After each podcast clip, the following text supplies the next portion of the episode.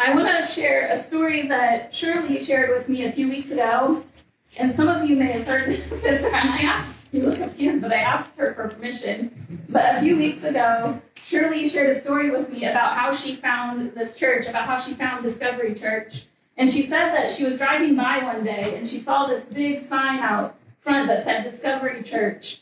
And I haven't seen any pictures of this sign, but I hear that it was a very humble-looking sign. It was temporary for a reason. It was made of plywood and paint, and I don't know all the details.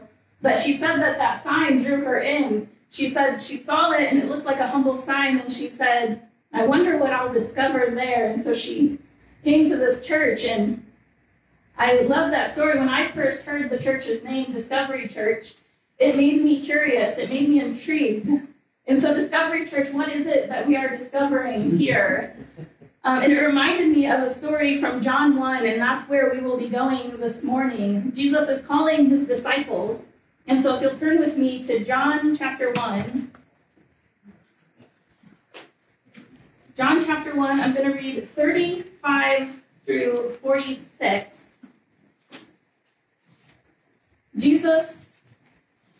John's disciples follow Jesus is what this passage is about. It says, the next day John was there again with two of his disciples. When he saw Jesus passing by, he said, look, the Lamb of God. When the two disciples heard him say this, they followed Jesus. Turning around, Jesus saw them following and asked, what do you want? They said, Rabbi, which means teacher, where are you staying? Come, he replied, and you will see. So they went and saw where he was staying, and they spent that day with him. It was about 4 p.m. Andrew, Simon Peter's brother, was one of the two who had heard what John had said and who had followed Jesus. The first thing Andrew did was to find his brother Simon and tell him, we have found the Messiah, that is the Christ, and he brought him to Jesus. Jesus looked at him and said, you are Simon, son of John, you will be called Cephas, which when translated is Peter. The next day, Jesus decided to leave for Galilee. Finding Philip, he said to him, follow me. Philip, like Andrew and Peter, was from Bethsaida.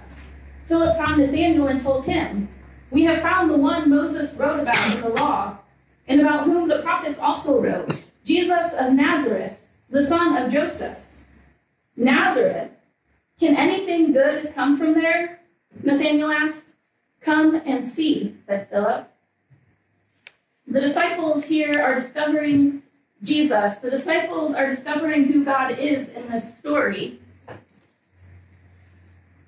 They're discovering Jesus and they're following Jesus. And they don't fully understand who Jesus is, but they're following him. And as you read the Gospels, you'll discover towards the end, it seems like they still don't really understand or comprehend who Jesus is, but they follow him anyways. They're intrigued. And Jesus says, come and you will see, come and discover what Jesus is all about.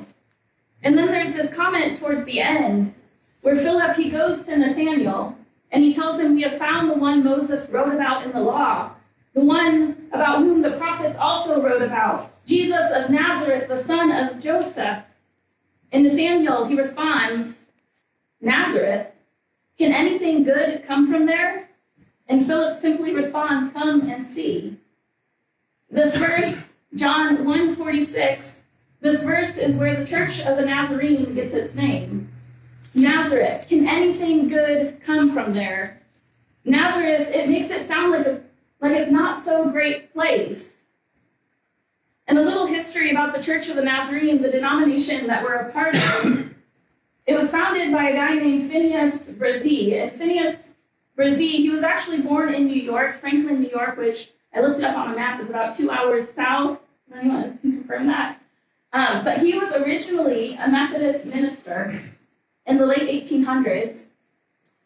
And he made his way out to California. And in those days, the Methodist Church would build these gorgeous buildings, these big, spectacular buildings. And you don't have to drive very far to find one. I don't know how many of you know this, but the Greystone Castle just down on Main Street was a Methodist Episcopal church that was built in 1908.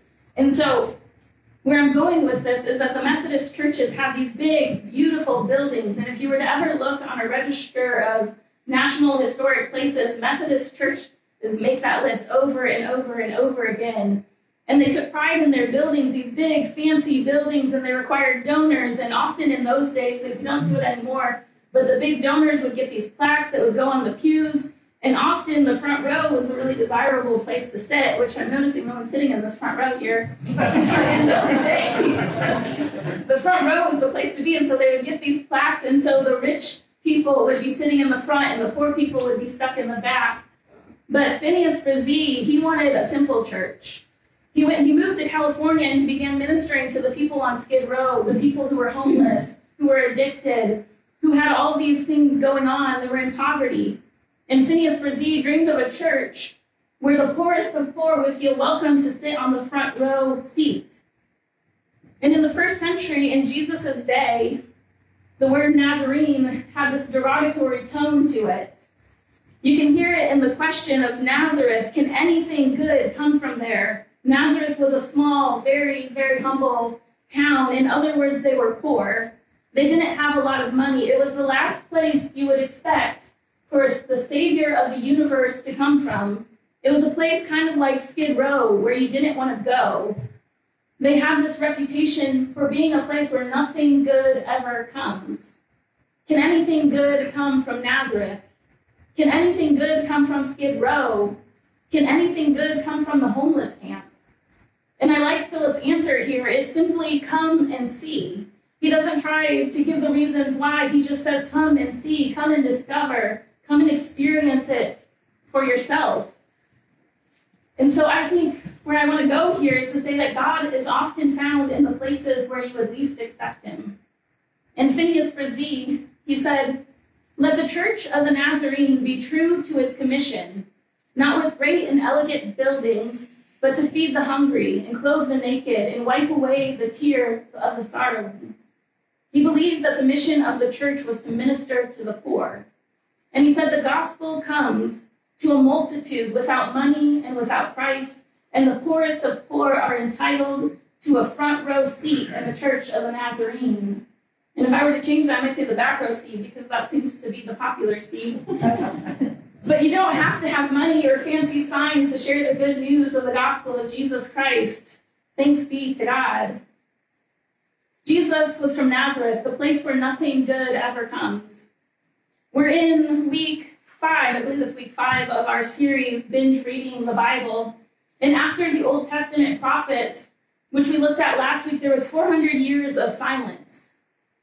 The Babylonian Empire fell, but then uprose the Roman Empire. It was a different name, but the same story. The Israelite people were under oppression, and they longed for a savior, the Messiah, the anointed one, the one who would come and liberate them from these rulers that were over top of them. They wanted a knight in shining armor, and along comes this baby.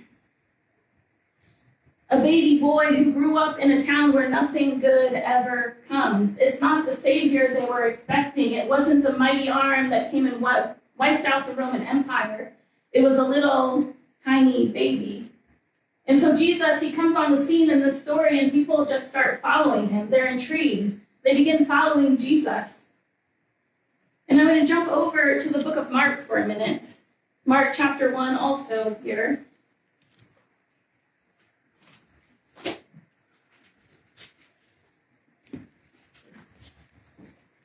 And also just a quick note about Mark. Whenever I meet someone who is new to reading the Bible, I always recommend that they start with Mark, because Mark is a short book, but and it's also action-packed.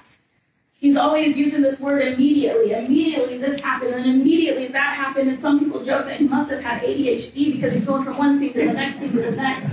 And there's even YouTube videos that you can watch where people will memorize the book of Mark and they'll act it all out. And it's quite entertaining, but it's also a good place to start if you're ever looking to read the Bible. But today I want to go to Mark 1:14 through 15. After John was put in prison, Jesus went into Galilee, proclaiming the good news of God. The time has come, he said. The kingdom of God has come near. Repent and believe the good news. Jesus bursts onto the scene, and he begins declaring that the kingdom of God has come near. The time has come. The kingdom of God has come near. But what is this good news? And what does it mean that the kingdom of God has come near? For this next part, I want to do an illustration.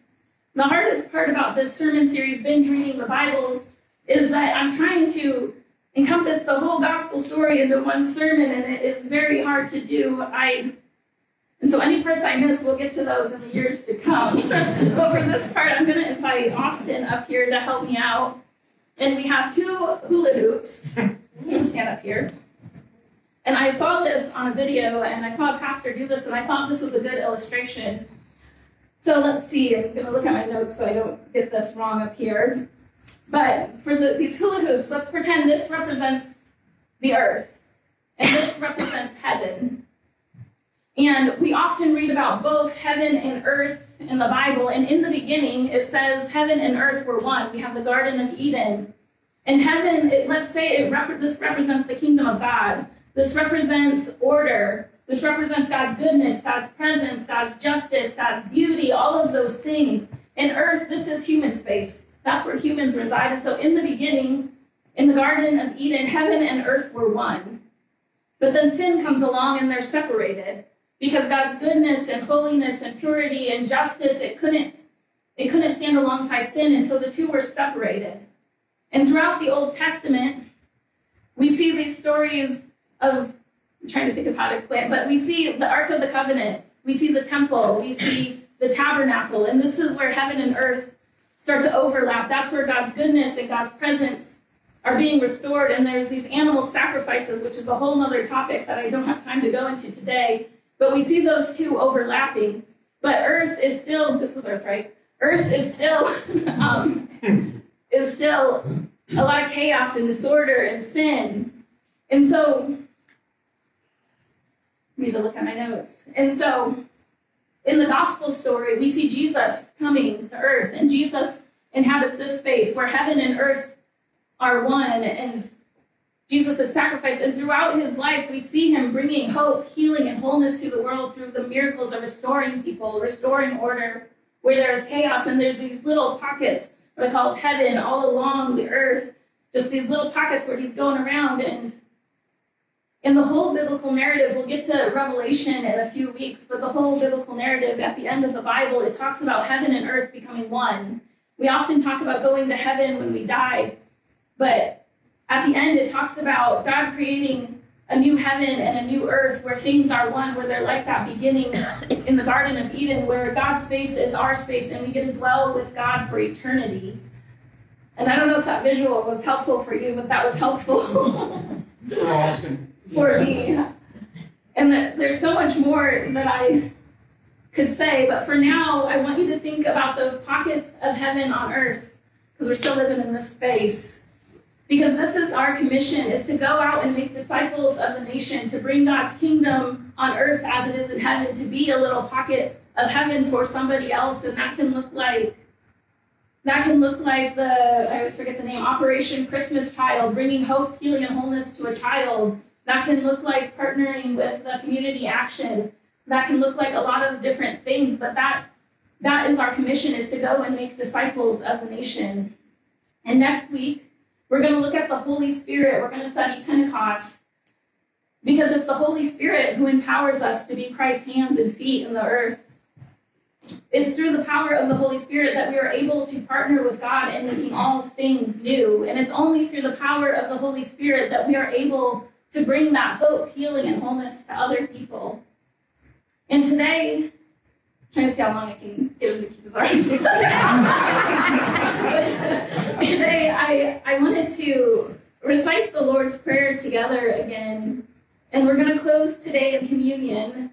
And I haven't done communion here at this church before. This is my first communion with you all. But I thought, you can put it down now. But I thought we would, if I do need you to stay up here, we would recite the Lord's Prayer today. And the version I have up here is debts and debtors, but go ahead and recite the Lord's Prayer in whatever version you're most comfortable with. Maybe next time I'll work on getting slides up there for this. But let's go to the Lord with the Lord's Prayer today. Our Father, who art in heaven, hallowed be your name. Your kingdom come, your will be done. on earth as it is in heaven. Give us this day our daily bread, and forgive us our debts as we forgive our debtors. And lead us not into temptation, but deliver us from evil. For thine is the kingdom, and the power, and the glory forever. Amen.